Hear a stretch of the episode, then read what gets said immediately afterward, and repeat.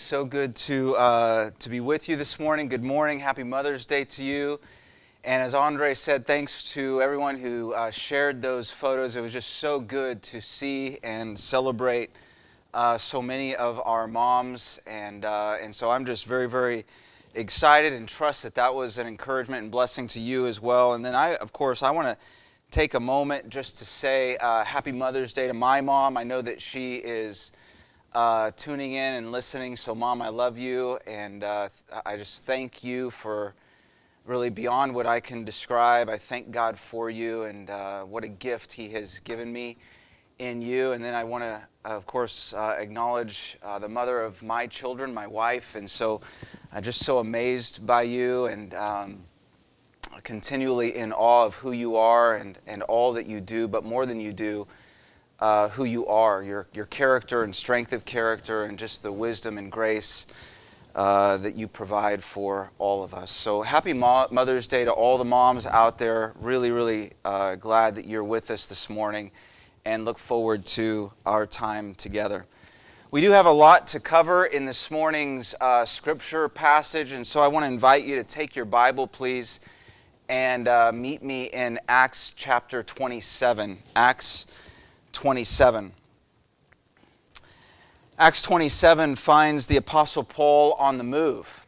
It's somewhat of a transition chapter in which Paul is being transferred uh, from the region of Judea, where he has been unjustly detained for the past two years, uh, to Rome, where he will eventually appear before the emperor himself. The entire chapter uh, takes place on a ship, uh, two ships actually, on the open sea. It begins uh, on the Mediterranean Sea, and after many storm-tossed days, it ends uh, on the uh, it ends in shipwreck on the Adriatic. Now, uh, I've never been much of a boating guy, to be honest with you. I have been on a few fishing expeditions uh, over the course of time uh, Santa Cruz, Bodega Bay, and such. Uh, I've sailed the San Francisco Bay a few times. Even as a young kid, I remember going out with friends and family uh, for some very um, pretty tame uh, days on the water. Uh, but I'm certainly not what you would call a seafarer. And I've never experienced a shipwreck, certainly not, although uh, I did grow up watching Gilligan's Island, but that is about as close as I get to that. Now, I'm not sure where you fall on this spectrum, but, but I am a landlubber at heart. So my nautical experience is, is limited to say the least. However, though we may not be able, though we may not all be able to relate to the nautical aspects of this chapter, I do believe we have faced many storms of many different kinds, both literal and figurative, and, and maybe even a few personal shipwrecks along the way. And so I believe there is great value for us in this chapter. I believe God has something to speak into our lives from this chapter. Uh, because in the end, life isn't about our ability to navigate around the storm, it's about God who brings us safely through it. So I'm gonna, uh, I want to pray, and then I just want to give our attention to Him and to His voice this morning. Father, we want to thank you for uh, the time we have in the Scripture this morning. We want to thank you. Um, for this, this means of gathering we're able and blessed and privileged to enjoy today. And as we so often pray, I just want to again uh, ask you that as we open our Bible, would you open us to its truth? Would you impress its truth upon our lives? Would you speak to us? Uh, would you would you give us ears that would hear? Would you give us hearts that are ready to receive. And, and ultimately, Lord, would you make us to be different um, as a result of our time in the scripture today? Would you make us to be more faithful and hopeful And then would you help us to be uh, ministers of these truths with the people we meet and know? And so we ask all of this in the name of Jesus, and we thank you for him. Amen. Now, as I said, we've got a lot to cover today. I want to take it uh, in two parts. I want to take the chapter in two parts, two separate readings, one reading for each leg of the, vo- the voyage, beginning in uh, chapter 27, verses 1 through 12, and then we'll do 13 through 44 in just a bit. But Acts 27, verse 1. And when it was decided that we should sail for Italy, they delivered Paul and some other prisoners to a centurion of the Augustan cohort named Julius. And embarking in a ship of Adramyttium, which was about to sail to the ports along the coast of Asia, we put to sea, accompanied by Aristarchus, a Macedonian from Thessalonica. The next day we put in at Sidon, and Julius treated Paul kindly and gave him leave to go to his friends and be cared for. And putting out to sea from there, we sailed under the lee of Cyprus because the winds were against us. And when we had sailed across the open sea along the coast of Cilicia and Pamphylia, we came to Myra in Lycia. There the centurion found a ship of Alexandria sailing for Italy and put us on board. We sailed slowly for a number of days and arrived with difficulty at off Cnidus, and as the wind did not allow us to go farther, we sailed under the lee of Crete off Salmone. Coasting along it with difficulty, we came to a place called Fair Havens, near which was the city of Lasea.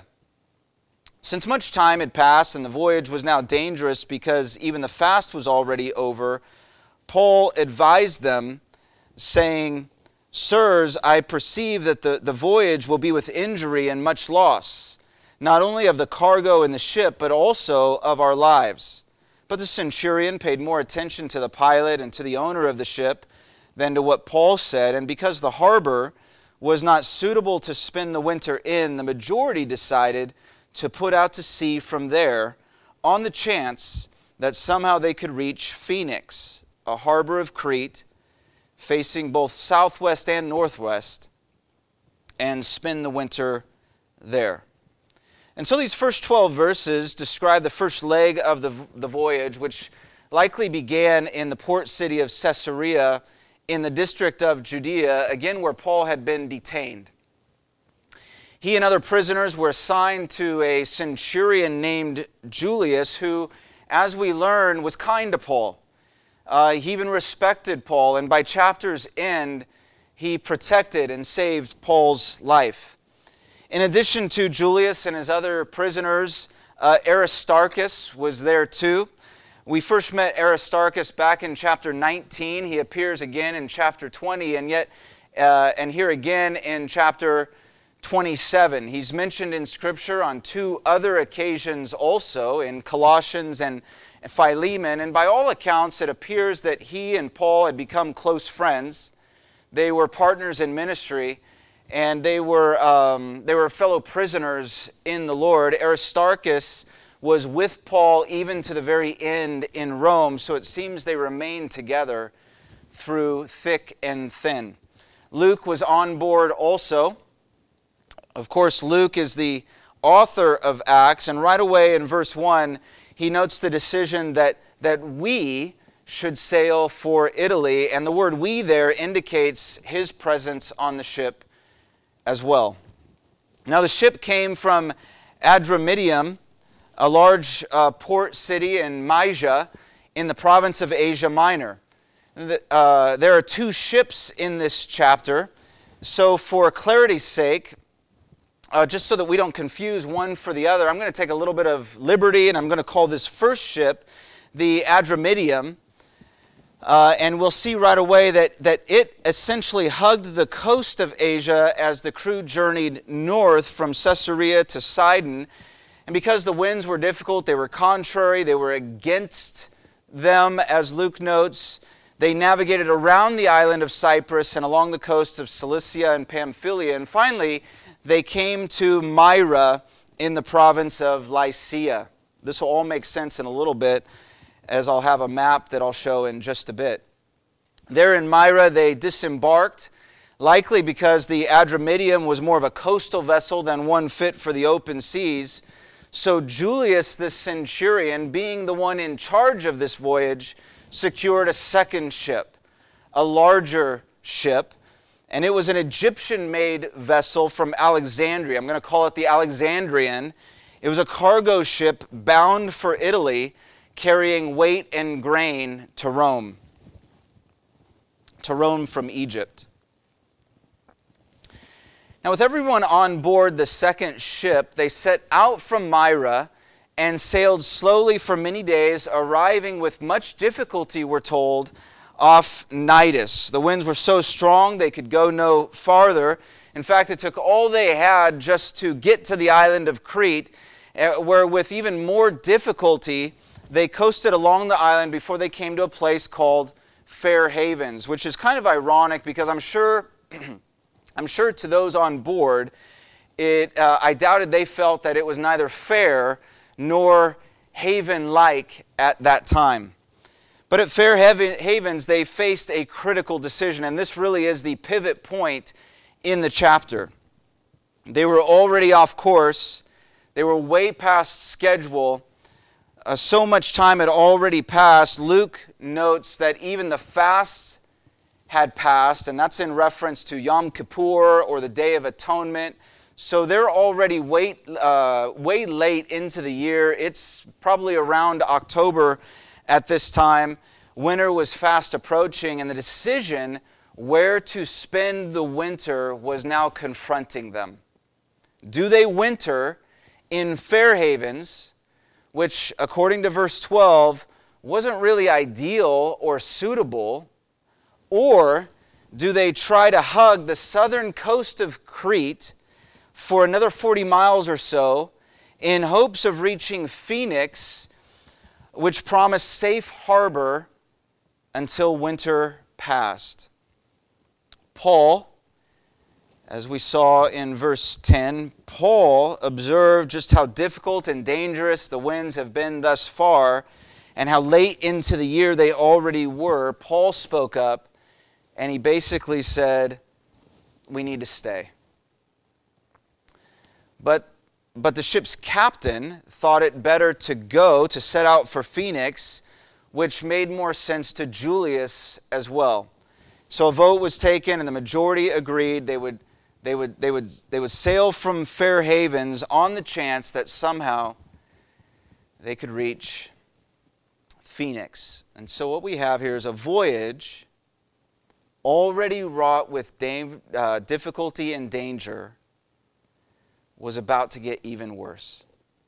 Now, I know that was a lot to cover. I want, I've got a map here I want to show up on the screen for you uh, that, that really I think will provide maybe some visual aid as we try to piece this together. So, if you're looking at the right side of your map there, that's where they began in that port city of Caesarea, not far from Jerusalem. And you can see they traveled north to Sidon, and then that's where they encountered those winds that were against them. There were contrary winds, and so they tried to find some shelter around the island of Cyprus, and then they arrive uh, in the port city of Myra, right there in Pamphylia. Now, Myra is where they changed ships. They moved from the Adramyttium to the Alexandrian, and then they set out from Myra they are taken off course, they end up in Cnidus, and then they come back down toward Crete, kind of right there in the middle of your map.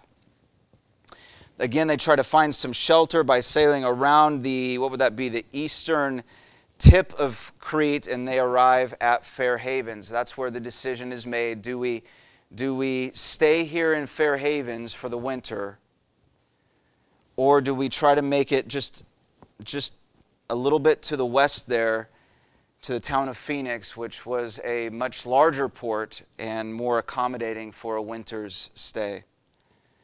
You'll see then from that point, as we will soon read, they're going to they're to kind of leave out from Fair Havens. They're going to uh, really kind of get lost in the uh, the Adriatic Sea for a bit, and they're going to end up on the left hand side of the map there at a little island called Malta.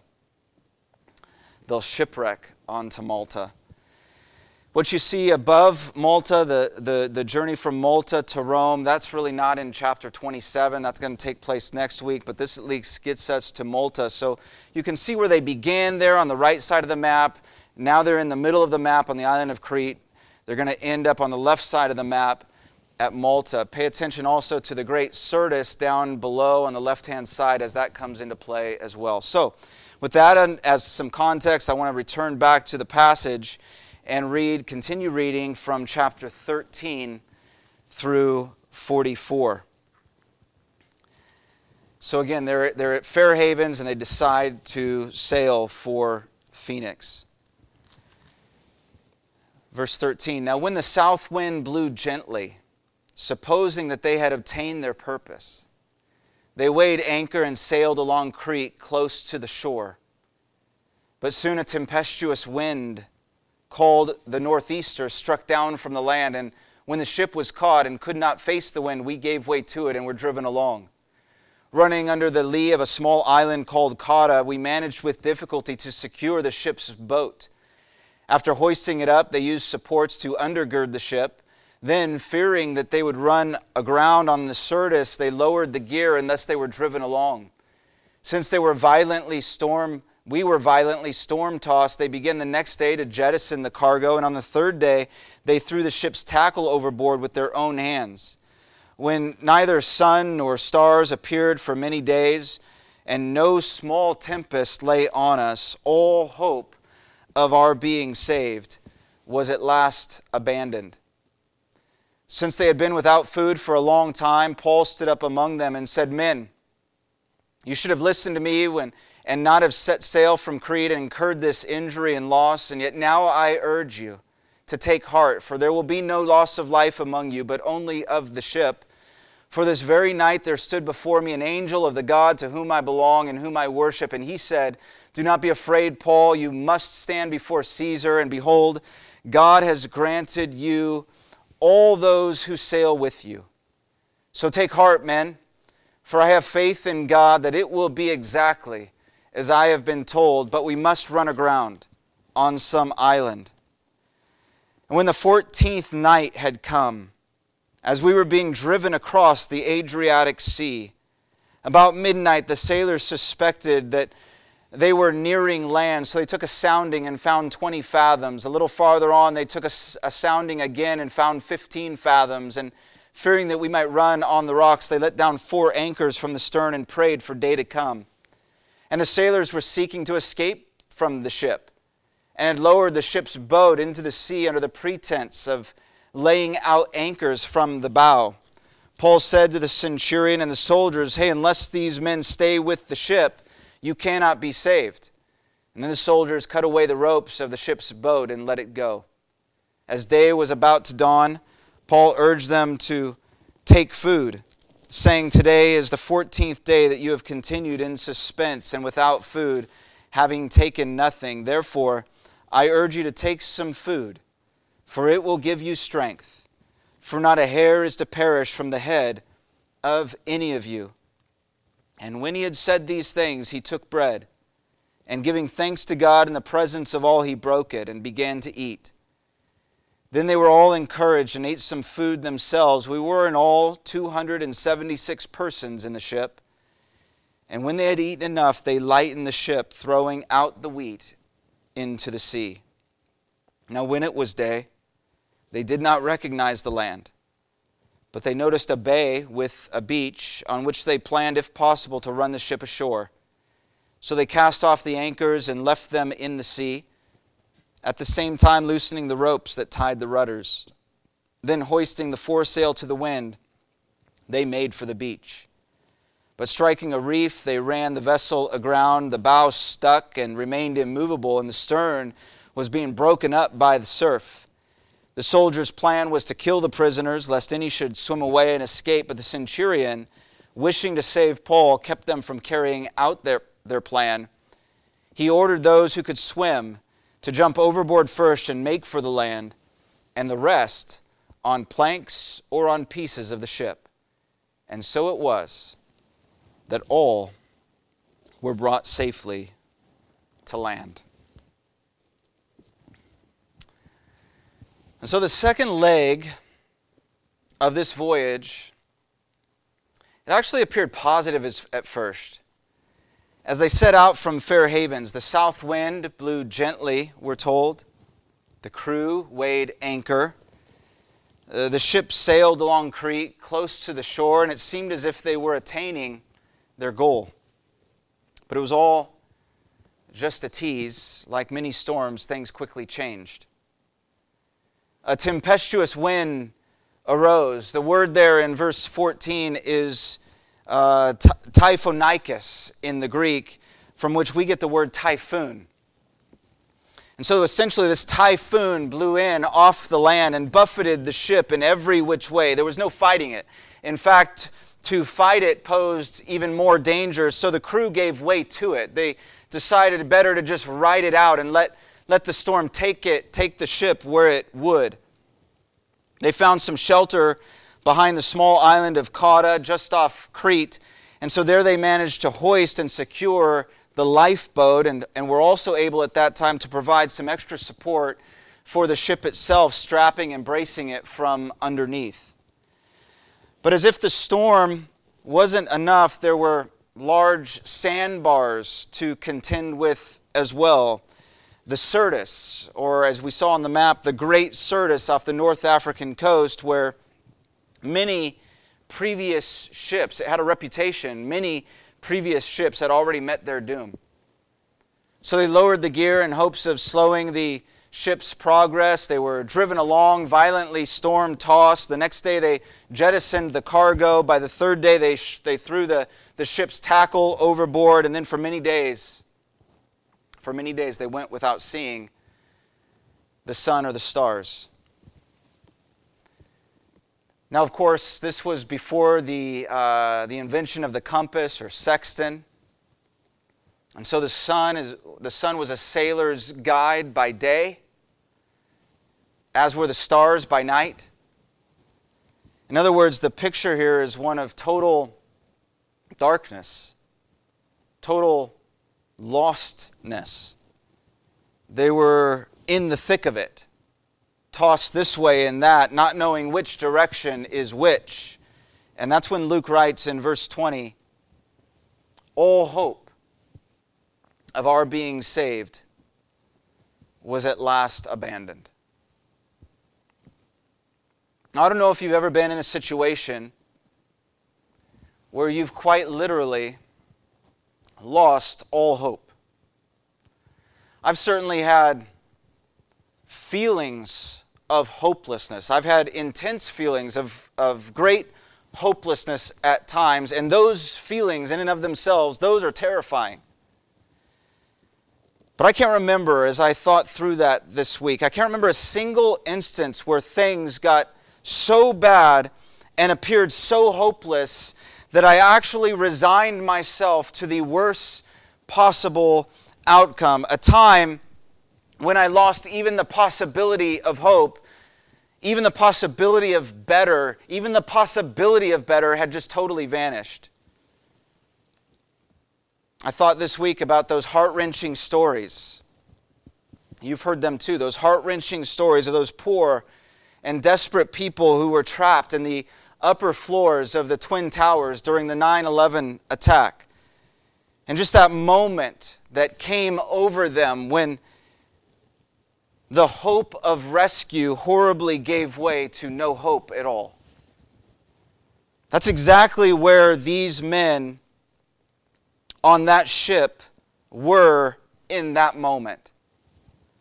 They were done. And they had completely resigned themselves to a hopeless reality.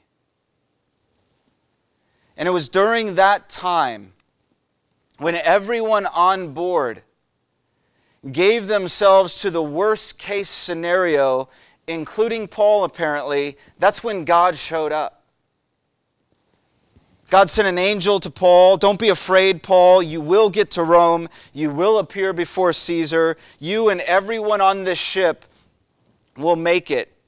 You see, just like us, Paul needed to be reminded of God's presence and of God's promise made to him much earlier that he would take the message of Jesus to the very heart of the Roman Empire. Paul needed his hope renewed.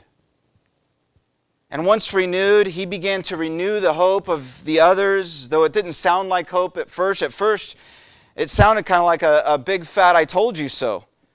Men, you should have listened to me. Had you listened to me when we were at Fairhavens, we wouldn't be in this mess right now. But now that we're here, take heart. For God has told me that not one of you will be lost. But in fairness, I don't think this was an I told you so at all.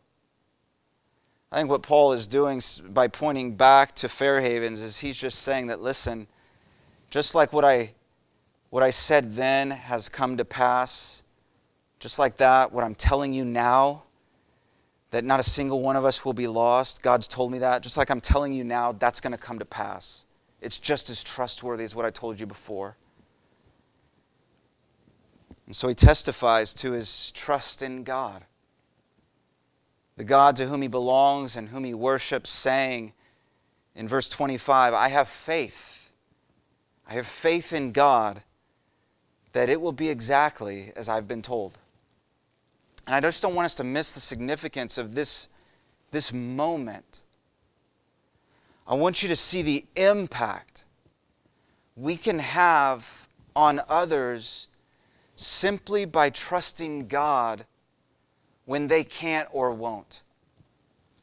Sometimes we need to stand in the gap for other people. It's that gap that exists between their present circumstance and their understanding of that circumstance and the goodness of God. It's in this gap. We need to stand in that gap. Now, obviously, we cannot make them trust God. We cannot change the heart in that way, but we can trust God for them by offering hope when all hope seems lost.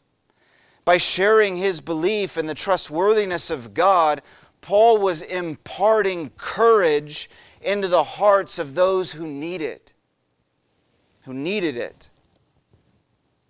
And so can we. We can do that very same thing. But I want you to notice next how it, how it got worse before it got better. Boys, we're going to make it, Paul said. God told me, Paul said. Not a single one will be lost, just the boat.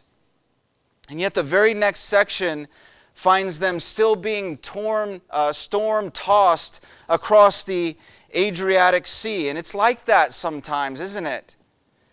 We want so badly. We want a quick turnaround. We want a quick change. We want the circumstance to change immediately. We want God's promises to pass right now. But sometimes, isn't it true that sometimes the hard gets harder?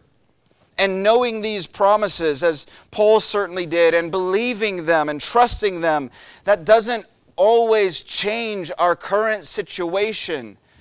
It only changes our view of the situation. So it was midnight on the 14th day, 14 days and nights lost at sea, when the sailors sensed that maybe they were approaching dry land. They couldn't see where they were going, no sun or stars but they could still hear. And apparently, they heard the familiar sounds of, of surf crashing against the rocks. And so they took a sounding, first 20 fathoms, then 15. Fathom is about six feet. They were getting closer and not wanting to crash upon the rocks, they dropped the anchors and prayed for day to come. And it was at this time that some of the crew, who knows what was going on in their mind? Doubting Paul, doubting this message from God. These were experienced seamen. They knew the seas, they knew the storms. And some of them decided this was an opportunity to jump ship. Their plan was to lower the lifeboat under the premise of dropping anchor. For them, it, for them under the dark of night, it, it really was a sense of every man for himself. You know, trials have a way of bringing out the best and worst of people. When the storm hits and plans go awry, some are prone to despair and second guessing and finger pointing and even this onset of a what's in it for me attitude. Even in the church, if we're honest, even in the church, even amongst otherwise well intentioned people, we're sometimes tempted to jump ship, especially when those storms last much longer than we anticipated. The Bible says that suffering produces endurance, and endurance produces character, and character produces hope. But endurance comes first in that list, notice. So we must learn to endure if we're to experience the character development and ultimately the hope that our present sufferings bring into clearer focus. Now, of course, trials can also bring people together around a common cause. So somehow Paul got word of their plan and told Julius and the other soldiers, hey, unless these men stay with the ship, we're all going down. And so the soldiers cut the boat loose. The escape plan was foiled. And once again, literally, they were all in the same boat. There's this prevailing sense of we're in this together no matter what, come hell or high water. Day was about to dawn. So Paul stood before them all. I just love kind of the arc of Paul's story here. He, by this point, he'd essentially become their chaplain. He'd earned the respect of Julius. The, the ship's captain likewise looked to him for guidance, apparently. Even though he was a prisoner, Paul had the freedom to move around and speak freely whenever appropriate. Two weeks had come and gone. Two weeks of suspense at sea. Two weeks of being so anxious and fearful they couldn't even eat. So Paul says, Eat. Regain your strength. He reminds them that we're going to make it, though of course he didn't know exactly when or how at that time, but, but look at verse 35. And when he said these things, he took bread and giving thanks to God in the presence of all, he broke it. And he began to eat. And they were all encouraged. And they were all encouraged. Not some. And they were all encouraged. You see what's happening here? I, have I've been there. I've been on the receiving end of similar encouragement, like, like the others on that ship. I've gone to visit people in their homes or in the hospital, for instance. People going through very difficult situations, very challenging and, and hard situations. And I've gone to them intending to bring some encouragement their way. And yet, as I hear them trust in God, as I hear them even thank God for this situation that in some way has refined and developed their faith, how they've met God in such a real and personal way, even in the middle of that affliction, I'm the one who leaves encouraged. I, I went to them in the hope of bringing encouragement, and yet I hear them thank God for their situation and how He's brought him thus far, and I'm the one who leaves encouraged. That's what Paul's doing here. Paul had already shared their, his faith with them earlier.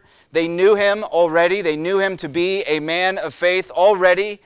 He talked about how he belonged to God and worshiped God, and now he paused to thank God. And he did it in plain view of all. I want you to, to listen to this. Your gratitude to God in the midst of trial is a powerful tool in the lives of others. Your gratitude to God in the midst of trial is a powerful tool in the lives of others. They were all encouraged. They ate. They ate till they had their fill. Then they lightened the load even more by throwing the remaining wheat into the sea. And at daybreak, they finally saw land. You can imagine their relief and reaction. They didn't recognize the land, but they noticed a bay with the beach, so they planned to run the ship ashore. They cut the anchors, they dropped the rudders, they hoisted the foresail, and they made for the beach. And yet, yet again, they were met with another unforeseen obstacle. Striking a reef, they ran aground. The bow of the ship got stuck, it wouldn't budge. The stern, buffeted by the surf, began to break. The ship, as seaworthy as it had proven to be, couldn't take it anymore. It had already been through so much, so it was coming apart. It was breaking apart, and the soldiers on board, fearing that the prisoners would would escape, the soldiers drew their sword. They knew the Roman way that if a that if a guard lost a prisoner, he would be held personally accountable. So it was much better to kill the prisoner now than risk the loss of your own life later. But Julius stepped in. And he stepped in, we're told, wishing to save Paul. And he ordered everyone overboard. Those who could swim were to swim for shore, and those who couldn't were to grab planks or pieces of the ship and, and basically use them like floaties to paddle themselves to shore. And so it was, verse 44, that all were brought safely to land.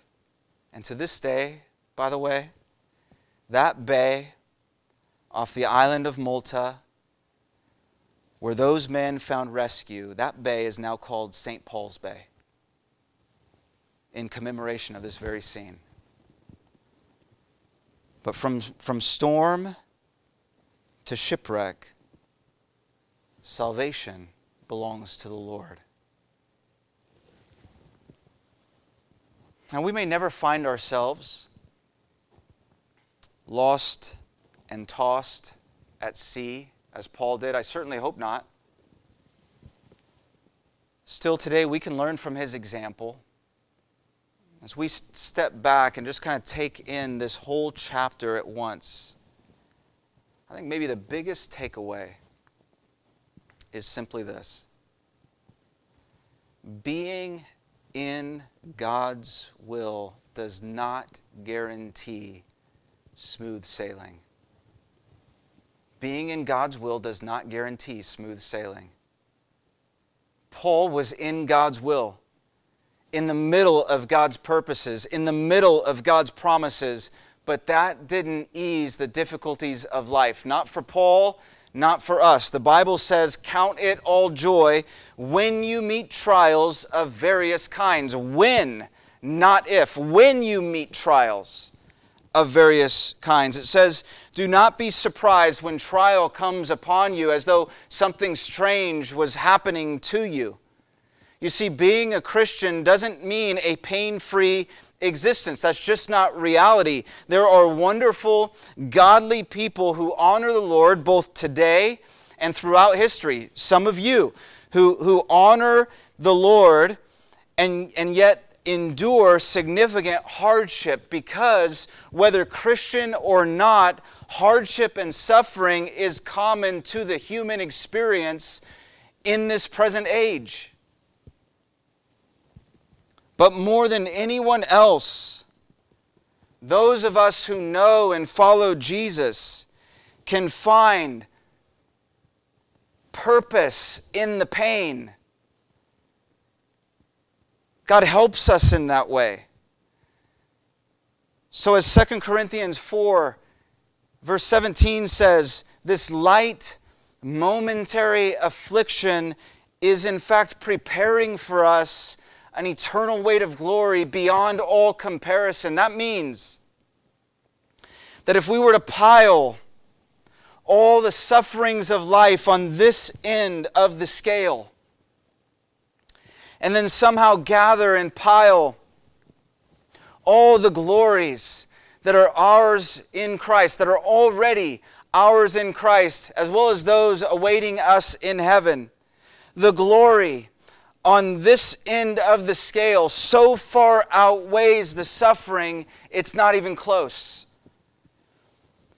But of course, it doesn't feel like that in the moment of suffering. And yet as Romans 8:28 so famously reminds,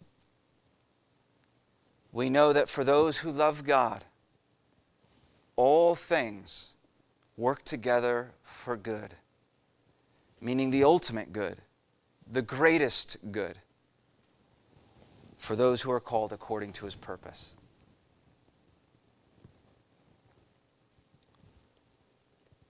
And so, in conclusion, I just think that like those on that boat,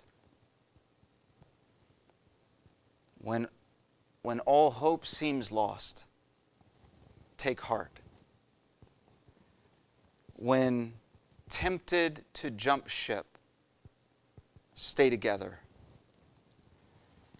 When everything suggests otherwise, give thanks.